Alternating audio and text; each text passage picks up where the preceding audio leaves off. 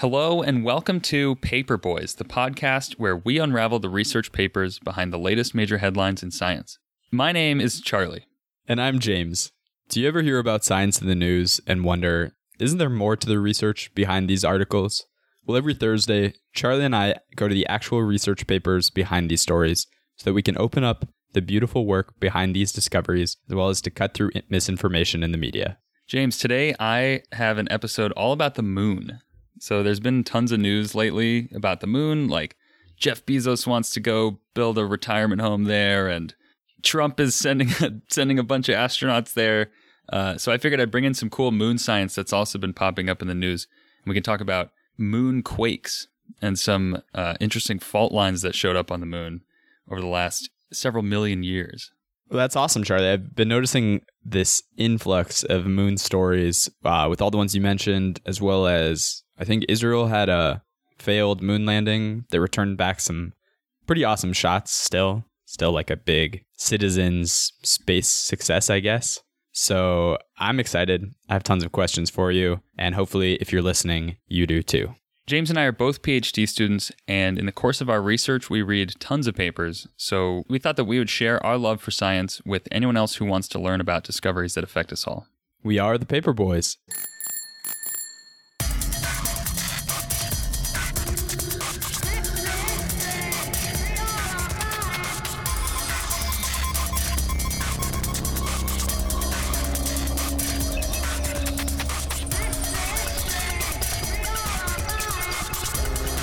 Right, folks, before we get started, we just want to say thank you for listening. Is this our 40th episode?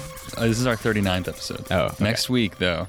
This podcast wouldn't exist without the listeners, so we're very thankful to everyone who listens, gives us feedback, and chimes in. Also, if you aren't already, please follow us on Instagram or Twitter. Our handle is at PaperboysPod. You can stay up to date on the latest episodes and content, as well as ask us any questions if they come up about the episodes or send us your favorite paper recommendations. All right, Charlie. So there have been a lot of articles about the moon recently, but how did you find this specific paper that you were looking at? Well, yeah, I mean, the reason I kind of was interested in moon science in the first place was that so much has been in the news. I mean, just this week, I've seen, I think every day I've seen at least one article. So I guess pretty soon they're going to be looking at these samples that were taken from the Apollo missions they have like a whole store of them down at Johnson Space Center that they're preparing for more investigations. That was one of the things I've seen. And then obviously, I'm sure we all saw the news that Jeff Bezos announced Blue Origin is going to be sending a human mission to the moon by, I think, 2024, he said. Wow. I mean, probably sounds far away, but uh, like space is really hard. Designing things for space. I don't think I've ever heard of a space program being on time. No, I mean, that's only five years away. Like, if Jeff Bezos told me that he was going to have Amazon Fresh in most cities in America in five years, I wouldn't believe that, let alone sending people to the moon. yeah. What was the time difference between when they got like John Glenn into space and then Apollo? Was John Glenn like 62? Yeah, that must have been early 60s. And then Apollo 11 was 1969. And they had a lot more money back then. Yeah. But they also had a lot fewer rockets. So, yeah, that's true. But I mean, I mean t- to put this into perspective, Blue Origin hasn't even been to orbit yet. Yeah, they haven't even sent people up. They haven't sent anybody up in space. Like, not even close. That's a lot of work. I mean, like, yeah, it's it's a bold claim. The other claim, obviously, is that NASA has recently said they're sending humans back to the moon by 2024. So I think Jim Bridenstine, the administrator of NASA, just announced the name of the next human mission to the moon, which is Artemis, which I guess is in Greek mythology, that's the twin sister of Apollo. So it's a very fitting name. And oh. it's a female goddess. And I think a big focus is that they're going to send a female astronaut to the moon for the first time. So that was another big thing that was announced this week. That's awesome. Maybe NASA will end up partnering with Amazon. Maybe that's Bezos's incentive for announcing this. I, ha- I have a feeling that that's the case because, as far as I know, the NASA lunar concept doesn't really have a lander. And I think that part of this announcement about the Artemis naming and all of that was that they're seeking commercial contractors to build the landing portion of it. So NASA's okay. working on the SLS rocket, which will take us to the moon, and then I think the Lunar Gateway, which is essentially like a space station that will be orbiting the moon. where they can do kind of refueling and supply runs and that kind of stuff. But then Wow. they need something to get them from the gateway to the surface of the moon and back. And so I, I hope that that's what Blue Origin's play is here. It'll be fascinating. It'll be especially to see if other private companies get into it as well. Like I know Sierra Nevada Corporation before was building what was it, the Dreamliner? Or is that the Boeing plane? The Star Chaser. I think Starliner? Yeah, yeah Starliner or so, so, they all have such similar names. Starliner might even be what SpaceX's ship is now called. oh, okay. Yeah. I know what you're talking about though. It was like a kind of like a shuttle concept. Yeah, it was a really cool really cool design and Dream Chaser. Is that it? Dream Chaser. That's the one. Yeah. Chase your dreams to the stars, something like that. Uh, yeah. yeah, it'll be interesting to see who follows Sweet. Like whether SpaceX comes up with a lunar lander too. You know, they've talked about trying to land something on Mars. Maybe the moon's a good test ground before you go all the way to the Mars. Who knows? Yeah, I mean, I think that that's what NASA's kind of plan is with this. Is I mean, they call this whole architecture there like Moon to Mars mission or whatever. I mean, Moon to Mars something. You just see all the posters and stuff of Moon to Mars. So Well, and so in the news also, like we mentioned just briefly, um, it looked like there was a civilian funded mission to the moon recently too from Israel. Did you find anything about that? Yeah, so I think that was last month. They attempted to land. It was would have been the first private landing on the moon ever, and it was actually I think only the sixth or seventh entity to ever orbit the moon. And it was um, this this Israeli company with their lander called Beresheet. I don't know if I'm even saying that right, but on their descent, there was some problem, which was recently again th- just this week announced what happened. They sent some command to upload some new software or something because they noticed a problem going on with one of their systems on board, and then it caused a chain reaction that eventually made it so that the engine that they were going to use for the landing shut off. Oh Like, man, you know, a couple hundred meters off the surface or a couple hundred kilometers maybe. dang, that's sad. I know that was a huge, huge time and money sink for them. I mean, they they were very excited about it, but it took like twice as long, hundred dollar, hundred million more dollars than they expected, and to have like a s- software anomaly like that, it's pretty heartbreaking.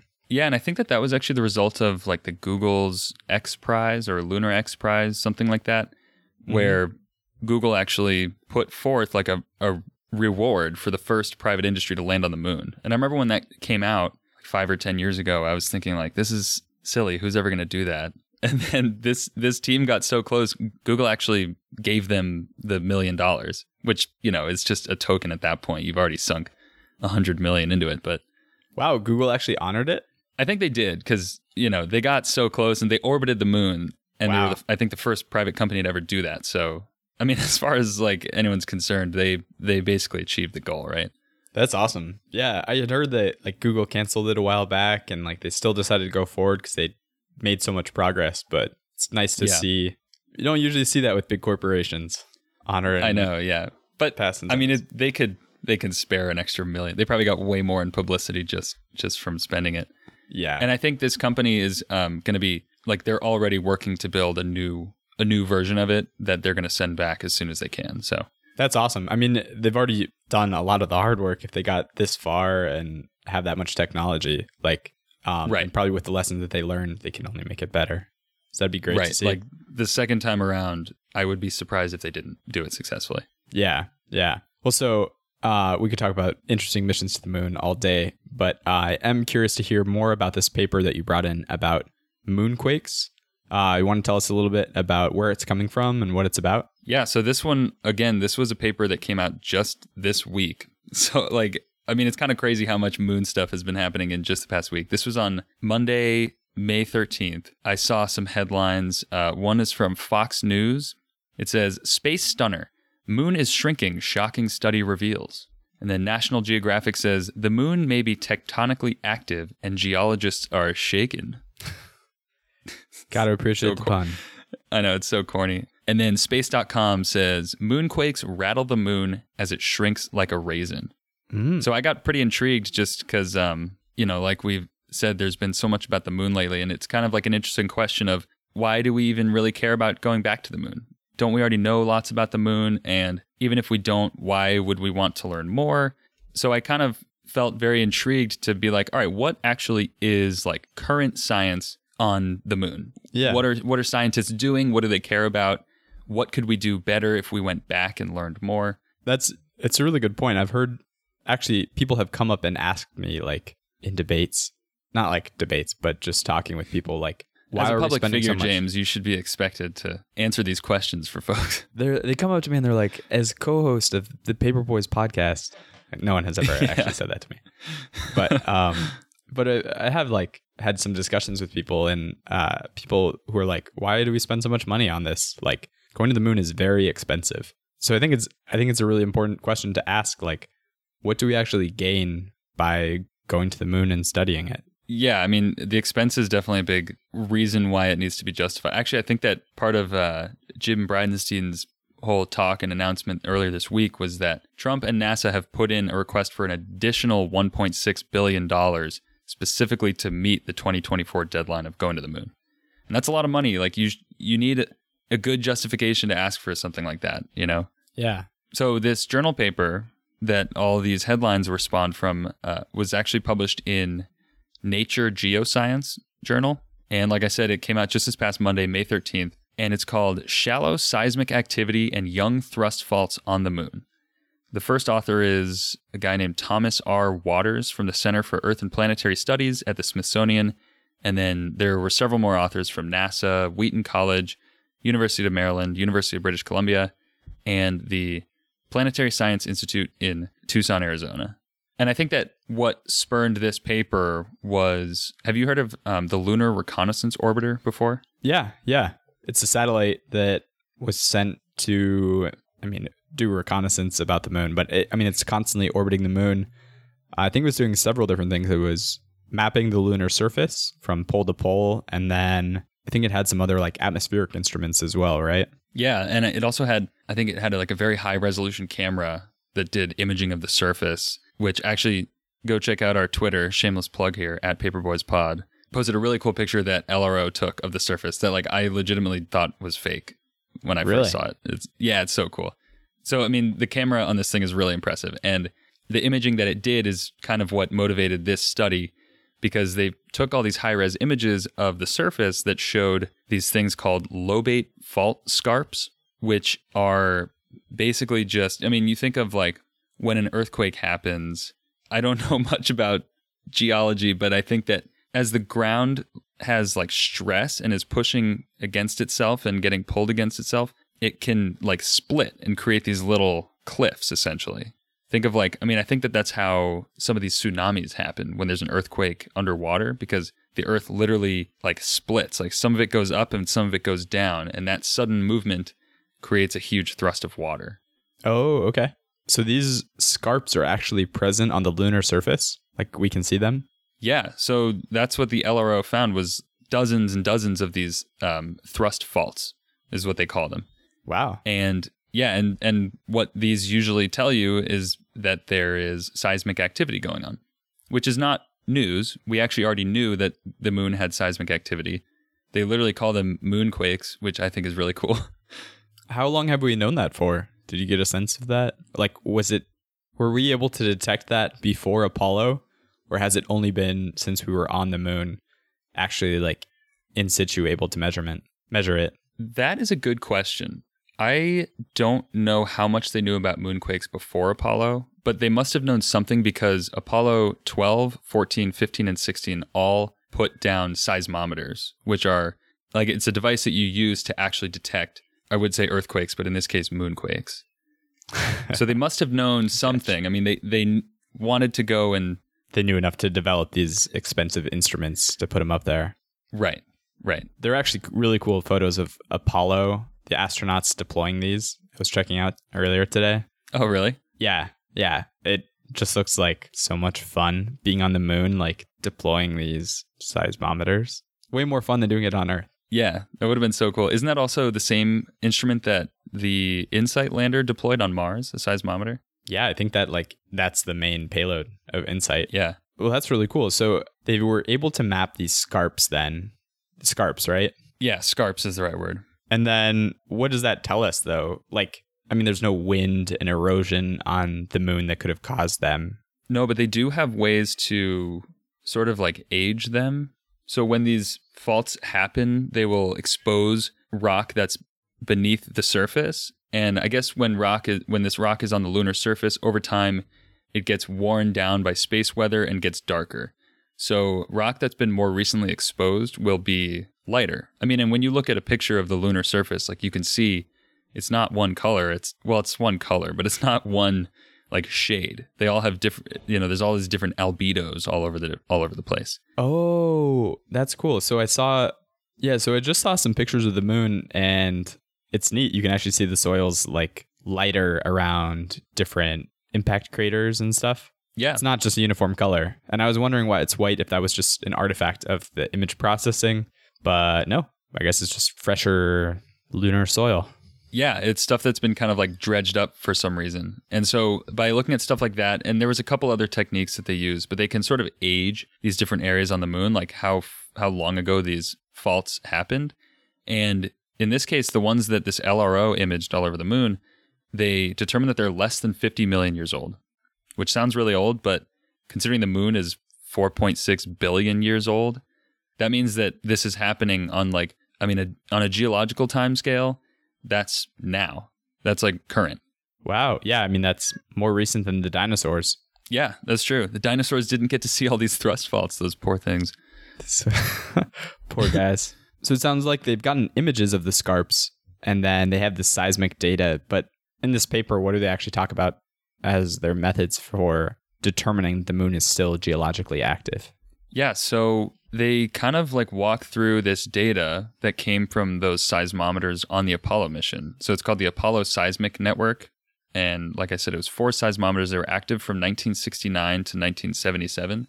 And so this is like an old data set. So they didn't really collect anything new. Well, they collected the data from the LRO, but I think even that was from like 2010 or. Real quick question with the seismometers, do you know were those just like beaming data down to Earth, or was it like they deployed them with the Apollo mission and then they just got the data on the capsule and brought it back? So I'm not 100% sure, but I'm looking at some pictures of the seismometers here, and it looks like they have like a big antenna sticking off of it. And also, like, there aren't moonquakes going on necessarily while the astronauts are walking around on the surface. Like, that would be a really lucky thing to happen. Or unlucky, I guess, for the astronauts. But yeah. so I think that they must have been beaming data down, and they had like kind of a continuous continuous data set, quote unquote, for those eight years. But you know, uh, like okay. I said, it'd be unlucky for the astronauts. But I think the actual magnitude of these moonquakes that happened was it would have been equivalent to like between a magnitude two and five point five here on Earth. So they weren't like anything extreme, but you know, enough for these sensitive seismometers to pick them up. Yeah, I mean, I guess the magnitude five point five is like nothing compared to a rocket launch. Yeah, yeah, totally. That's cool. Yeah, and so over that time they recorded I think like 28 shallow moonquakes and when they say shallow, they're talking about anywhere from like it happened on the surface to it happened like, you know, 200 kilometers deep or something. Okay. But the problem is that they actually have a really hard time estimating how deep they actually are. So uh, basically, you know, kind of walking it back a little bit, the motivation here is that this data, while there's a lot of it, it's not very accurate because they have like a very small network. I mean, on Earth, they can put seismometers anywhere and they can kind of put them everywhere and triangulate the epicenter perfectly because they've got a thousand different sensors at a thousand different locations. But on the moon, they had four that were only operating for eight years. And so it's really hard for them to actually pinpoint where is the epicenter of this earthquake and then therefore extrapolate anything about what sort of surface features could that have caused. Oh, okay. Yeah, that sounds challenging. And I mean, the state of technology back then, I mean, it's been 50 years since that was developed. Yeah. And so it is really interesting for them to dig up this really old data and do this. So I think what they were setting out to do here is can they combine their knowledge of these thrust faults with this old data to essentially draw a correlation between them and say that these thrust faults are definitively caused by moonquakes, therefore proving that the moon is still tectonically active. Uh, okay, I'm just processing that. So they're digging up the old data, matching it with LRO's images, and then trying to make some geological conclusion. Conclusion. It seems hard with like a sparse sampling of only four data points for the entire moon. Did they give any insight in the paper to like how they were confident in that? It seems like your error bounds would be huge if you try to make any conclusion from such a small data set. Yeah, they did actually. They developed this new algorithm that like specifically was adapted for inaccurate data from sparse seismic networks. And Really? you know, I I won't even pretend to know like how they did that, but it must be something that is used here on Earth that they, you know, took a very small data set to help kind of train it or or modify it whatever so that it's reliable. And I think the way that they used to try to find the epicenters from this data is they would do some sort of like best fit analysis and then they would identify one point that meant this is the best fit to the data. But what this algorithm does instead is it generates almost like a probability cloud where I think like it it tests like how accurate it would be if the epicenter was here and then it tests how accurate would it be if it was here and they kind of do a whole like smattering of possible locations and then they generate a group of points that could be the possible epicenter for a given moonquake data set. Okay, so it's like they've built up a model basically of like the lunar surface and its soil that you could sort of like imagine like playing around with like you hit it with a hammer here and it vibrates and goes to this point. So they could basically do like a big random simulation where it's like what if you hit it here or here in different locations and then see what matches the actual recordings that they have. Yeah, I think that's how it works. And, you know, my very limited understanding of earthquakes and moonquakes is that they have, there's these very characteristic types of oscillations. Like I think they call them P waves and S waves, and there might be other types of waves, but, and they occur, you know, like based on the depth of the epicenter of the earthquake, like they could occur in different ways. And so, yeah, I think they combine their measurements of those waves and where they propagated and when they propagated and at which locations they propagated and then they can yeah walk that data backwards to find Okay. the epicenter Cool. and so i mentioned that there were 28 moonquakes that they were looking at and with their new method they confirmed the locations of 13 of those moonquakes so their new data the probability cloud of epicenters matched where the original best fit epicenter was and then with seven of the moonquakes they found these probability clouds that suggested one of two epicenter locations, and neither of those matched up with the original epicenter. So they kind of relocated where these moonquakes actually happened, which kind of like nullifies the old estimation from this data. Oh wow! So if I understood that correctly, then based on their modeling uh, and this algorithm they developed with the old Apollo data, they were able to come up with a statistically better estimate of where the epicenter is for these moonquakes. Right? Yeah, exactly. For Okay. for seven of them. For 13 of them, they were the same. And then the remaining eight, they weren't really able to get anything meaningful out of them because the data was was not good enough. Oh, okay. Bummer. Well, so what are the implications of this? The fact, I mean, that's got to help our understanding of the moon in general, but Yeah, the reason why they wanted the to know where the epicenters were was so they could then correlate them to these thrust faults. So they ended up finding that 17 of these relocated epicenters were uh, on the surface and they were within like three to 300 kilometers of one of these scarps. so geologically, that's, I guess, three kilometers is really close. Yeah, and out of those 17 that are like close, eight of those are are within 30 kilometers. And so I think that they used Wow. the, yeah, they came up with the number 30 kilometers, you know, based on like legit reasoning that I didn't understand, but like there was a whole paragraph about like why 30 kilometers is a good way to suggest that that means the moonquake is related to the thrust fault. If the epicenter was on the surface and within 30 kilometers of the thrust fault, then the two you can confidently say are related. Okay. Wow. That's awesome. I mean, some old data from like 40 to 50 years ago, a couple snapshots of the moon. I mean, this data costs billions of dollars to get, but uh, Yeah. take out the old dusty cassette tapes from the Apollo spacecraft, load Yeah, them up into MATLAB and see what happens. Yeah, that's kind of crazy. I didn't even think about like what was the format of this data originally. I think Buzz Aldrin forgot his thumb drive on Earth, if I Yeah. read the reports correctly. Yeah, he had a, an actual notebook where he just drew out like you know how when an earthquake happens and that little lie detector thing is like sh- like scribbling on the paper. That was Yeah, actually just Buzz all the seismograph. That was yeah.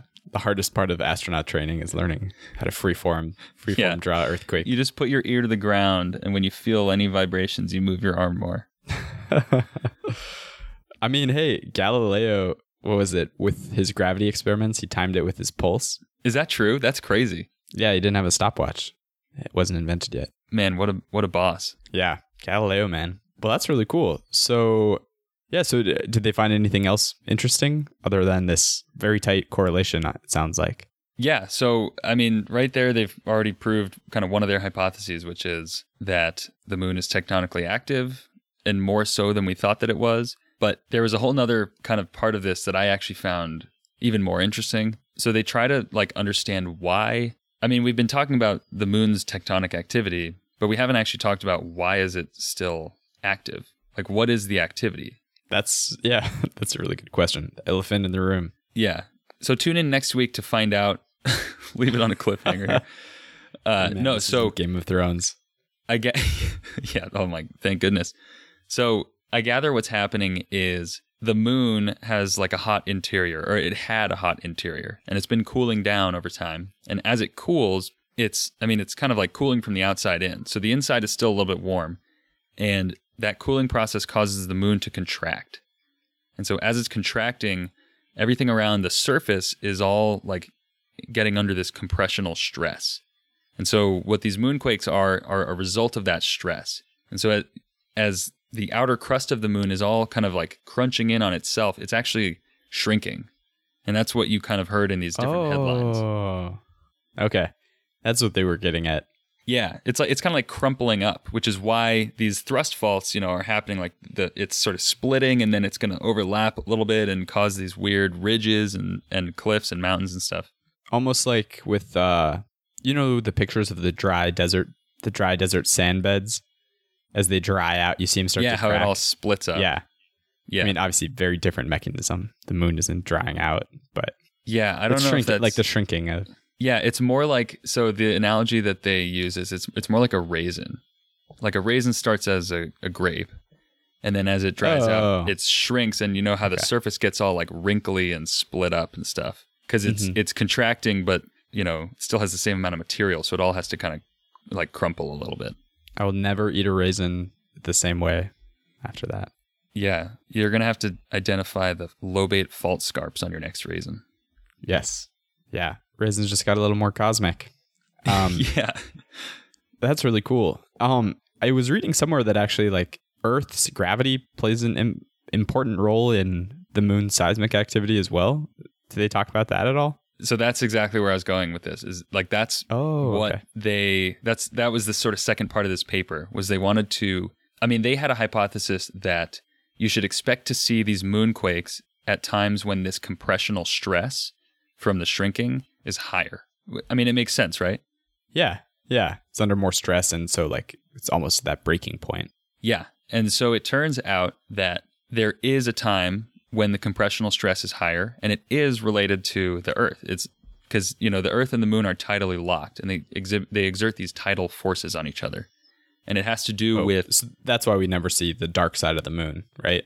Right, right. Because yeah, the gravity's always pulling that side of the moon to be kind of closer to us. But even more so, the like you know how the tides will be stronger at one time of the month than they are at a different time of the month. That's because the moon is actually closer to the Earth at some points in its orbit than it is at others. So there's Okay. there's a closest point which is called perigee, and there's a furthest point which is called apogee. And the suggestion by these authors is that you would expect there to be higher compressional stresses near apogee because the moon is moving slower when it's at apogee and so there's more time for the stress to build up and for a, like a one of these really quick probabilistic events to actually happen does that make oh. sense Oh. i feel like that, that's kind of hard to explain Yeah, yeah. I would have expected like that it's when the moon is at perigee and closest to the Earth that like the forces would be strongest. But I would I kind of thought that too, but I think what is really going on is just like it's the extremes that matter. So as it's getting closer and further, like the moon is going to have you know, it's kind of like you're bending a metal joint. like if you're bending metal, each time you bend it down and then straighten it back out, it's weaker, and then you bend it and straighten it, and it's weaker. Do you know what I'm talking and about? it's the fact that it's yeah, yeah. Like if you take a paper clip and bend it back and forth a bunch of times, it's going to break. right. It's So just the, as it's the, the, bending that closer breaks and it. farther and closer and farther. Right. So I think so I think that as it's getting further, it's also it's also going to be experiencing this sort of tidal force of stress on the surface, but it has more it has more time at this extreme. So I think like when it's halfway between perigee and apogee is when this force is the lowest. You know, so it's like coming and going. Oh, But- okay. We'll leave that one to the astrophysicists. yeah. So, you know, they make this hypothesis and then they try and correlate these 28 moonquakes to like what point in the moon's orbit it happened. And there's a really cool Mhm. trend. They actually find that most of the moonquakes did occur within 15,000 kilometers of apogee, which in moon terms, that's really close. Okay. Do you know what the distance is between apogee and perigee? So if we're talking like, what is it? The moon's like, is it 30 Earth diameters away or 80? So I think the distance from the Earth to the moon on average is something like 400,000 kilometers. But in actuality, it really varies between like 360,000 to like 405,000, something like that. So there's kind of this, you know, 40,000 kilometer difference between perigee and apogee. And so when they say that it happens within 15,000 kilometers of apogee, what they mean is that it's happening like within less than half of the orbit that corresponds to apogee. And there's actually a really neat chart here in this paper where you can actually, you know, they plot it out in terms of these cycles of being closer to apogee and closer to perigee. And you can see that most of the data points happen in the top half of this chart where the apogee is occurring. Oh, okay. Hey, a good infographic. Yeah, I know you're a you're a sucker for the good images, James. Yep. Always. And then there was one last little kind of interesting thing that they noticed on the topic of this sort of like periodicity of the stress getting stronger and weaker. So not only was it more likely to happen near apogee, but they also, again, if you look at that same figure, these moonquakes are plotted out over time, and you can see that they're kind of bunched up, uh, like you know, once every or like twice every year or so. They're they all kind of like happen sort of around the same time. And this periodicity is around 206 days, which corresponds to like the sun's perturbations of the moon's orbit. So the sun, you know, we talk about tidal forces between the earth and the moon. The sun actually has an effect on these tidal forces as well. It's weaker and it happens less often than once a month, but there is some sort of like lining up that does happen that causes the comp- the stress to be higher. And they find that the moonquakes also sort of Whoa. Loosely line up with those cycles, which is really cool. That's awesome. It's one of those things where with astronomy and uh, like planetary science, it's weird because it's like orbital information, we have tons of information, but like in situ sensor data, we don't have very much. But it's neat to see how they were able to accent the limited, sparse data that they had actually from the surface of the moon with these r- very rich measurements we have in orbits to make a little more sense out of it. Yeah, and I mean, like it kind of really highlights, you know, now going totally full circle, it highlights how much there is still to know. I mean, like this is co- data that we were only able to collect for the eight years that we were ever going to the moon, and like they're still able to pull this stuff out of the yeah, like you said, this super sparse array of very limited sensor capabilities. So I mean, what are we going to find out when we go back and we start putting like really cool science experiments there that are going to be there to stay even longer? Yeah. I mean, I think it like dials into one of the really important aspects of research too, in that research is basically admitting the fact that we don't know everything. Like, you can't always justify monetarily why we should go to the moon or why we should explore space. I mean, there's certainly that human drive to explore that I think is very powerful and important, but like, who knows what we could find? it's like it's actually kind of know- like precisely that we don't know what we're going to find that we should go find it. Yeah. And who, yeah, who knows like what the seismic information from the moon could tell us about seismic information on the earth like or even just developing this algorithm, you know, just to explore the moon, it forces you to come up with new techniques that like I'm sure will be very useful on earth like sure there are seismic areas where it's too costly for people to go and actually lay out sensors. But now with fewer sensors, we can get more data that could potentially save lives. Yeah, I think, you know, like one big area that it's like kind of a hot area of research is volcano prediction. And I think that there are potentially like they're recently learning that there might be this correlation between earthquakes and volcanoes in a way that you could maybe predict. So maybe I don't know, maybe that's an application here.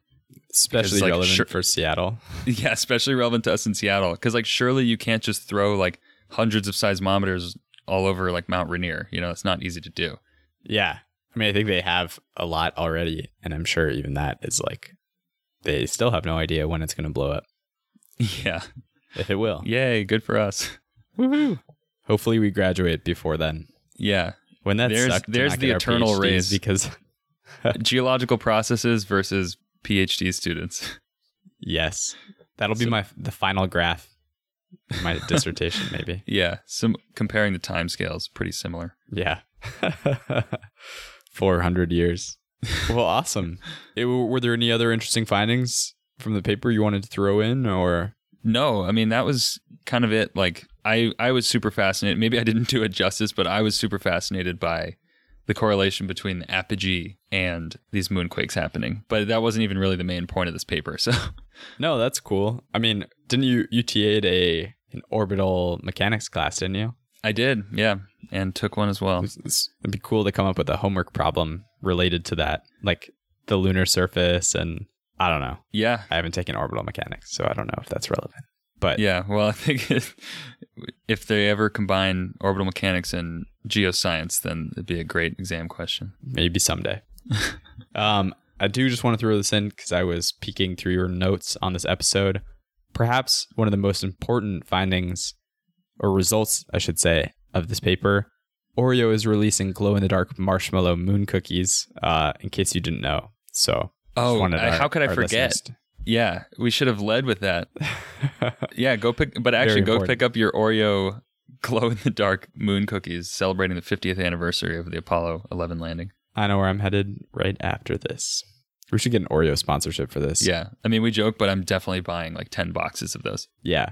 They're better for you than eggs, apparently. Right? yeah, well, everything's better for you than eggs. So Well, awesome, Charlie. That was uh that was great. It's nice to get some science to accent our uh, popular news influx about the moon.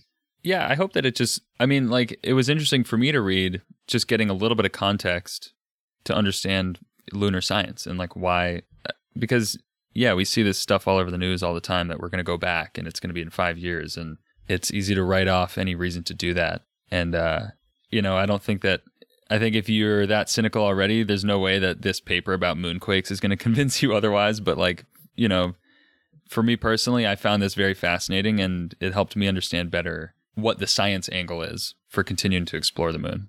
Yeah, I had no idea we even brought seismometers onto the moon with Apollo until Yeah. like today when you brought this up. yeah, How do you think that the popular news media has treated these moon topics, lunar topics, I should say? At least the ones re- relevant to the science article. Yeah. So for this article, I won't comment on how they are covering, you know, lunar gateway and all that because I couldn't, you know, possibly keep up with all that coverage. But for this paper, um, not great to be honest.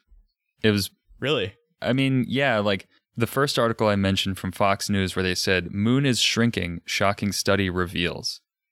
I mean, that's just like patently false. This sh- study did not reveal that the moon is shrinking. That's been known for like decades. And that wasn't even like what this paper was about. So I, I don't know. I mean, it kind of felt a little clickbaity.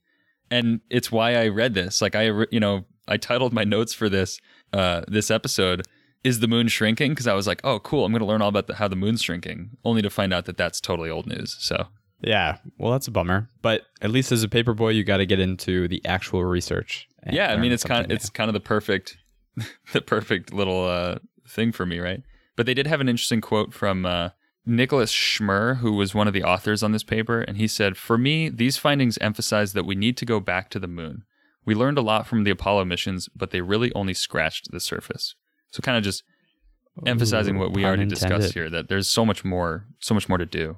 Yeah, maybe we could uh, learn something from the what was it, Bennu, Yeah, the asteroid. the Japanese Yeah. one, bomb the moon. I don't think that would be good, but well, they already did that. There was a Really? mission yeah, there was a mission that ironically was called Smart, whose whole thing was to crash it into the moon. oh wow, okay, yeah. Actually, I was listening to a cool podcast about the design of the Apollo missions and like the plan to crash the spacecraft onto the moon. Wait, like the human spacecraft? Not the human spacecraft. What part of the spacecraft was it? They wanted to crash something on. Huh, maybe like the booster stage or something that took them out there. Yeah, it must have been the booster stage. And they said they may have actually used that to help calibrate the seismometers. Oh, no way. That's really cool. Isn't that sweet? Yeah. Yeah. To get like a known thing crashing in and measuring that. And that they would be sensitive enough to like feel that. It's kind of cool. I mean, I gotta imagine there's a lot of energy in that thing smashing into the surface. Yeah, I guess it like however many tens of thousands of miles per hour. Yeah.